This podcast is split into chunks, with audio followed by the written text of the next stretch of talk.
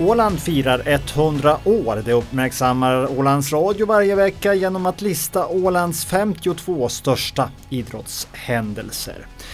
Utan idrottsanläggningar, inga idrottare och inga idrottshändelser. Det finns många att tacka för att vi har haft ett så rikt idrottsliv på Åland som vi har under de senaste 100 åren. En av de främsta gärningarna inom det här området står Viking Granskog för. I sina många roller inom nämnder och stadsfullmäktige och inom IFK Mariehamn var han en stark pådrivare till att Åland fick helt andra förutsättningar att idrotta. 1951 valdes han in i IFK Mariehamns styrelse. Där satt han 24 år som ordförande. Detta samtidigt som han i flera år satt som ordförande i ishockeysektionen och friidrottssektionen.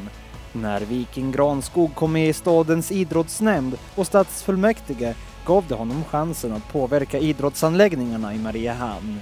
Och de var på många håll bristfälliga.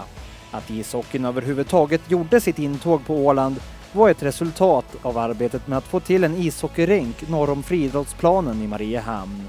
Ett arbete som Viking var pådrivare av. Först var det att vi skaffade två ishockeymål och efter mycket om och men så fick vi ju, fick vi ju rink byggd där och, och, och belysning. Så 1965 så första matchen i februari.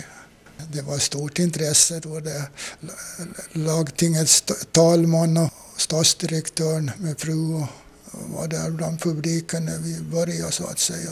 Ishockeyrinken var bara en i mängden av planer och anläggningar som Viking Granskog var initiativtagare till. 1951 så byggde vi en hoppbacke där i nuvarande tennisplan. Men den fick inte vara där så länge och den var så liten så det, stan byggdes en, en ny lite längre norrut då, 1956. 1955 så byggde vi ju en simanläggning i Möckelö. Ett, ett hopptorn, 10 meters hopptorn och tre meters svikt fanns det väl där och 50 meters banor var det där också. Det var ju ganska besvärligt att komma över till Möckelö då. Det fanns ju inte den här bron nu då utan man, man skulle med, med båt över så att säga. Jag kommer ihåg invigningen då 1955 så körde vi över med båt från Västra hamn och och det kom ungefär 300 personer på den där invigningen och jag tror att de sista kom ungefär när tävlingarna var slut.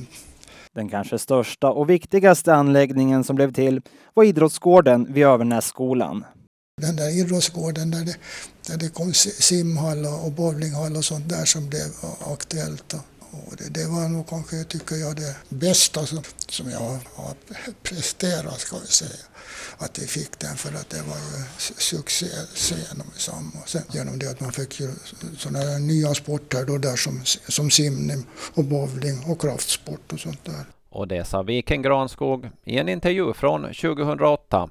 Redaktör var Hans Persson Bru.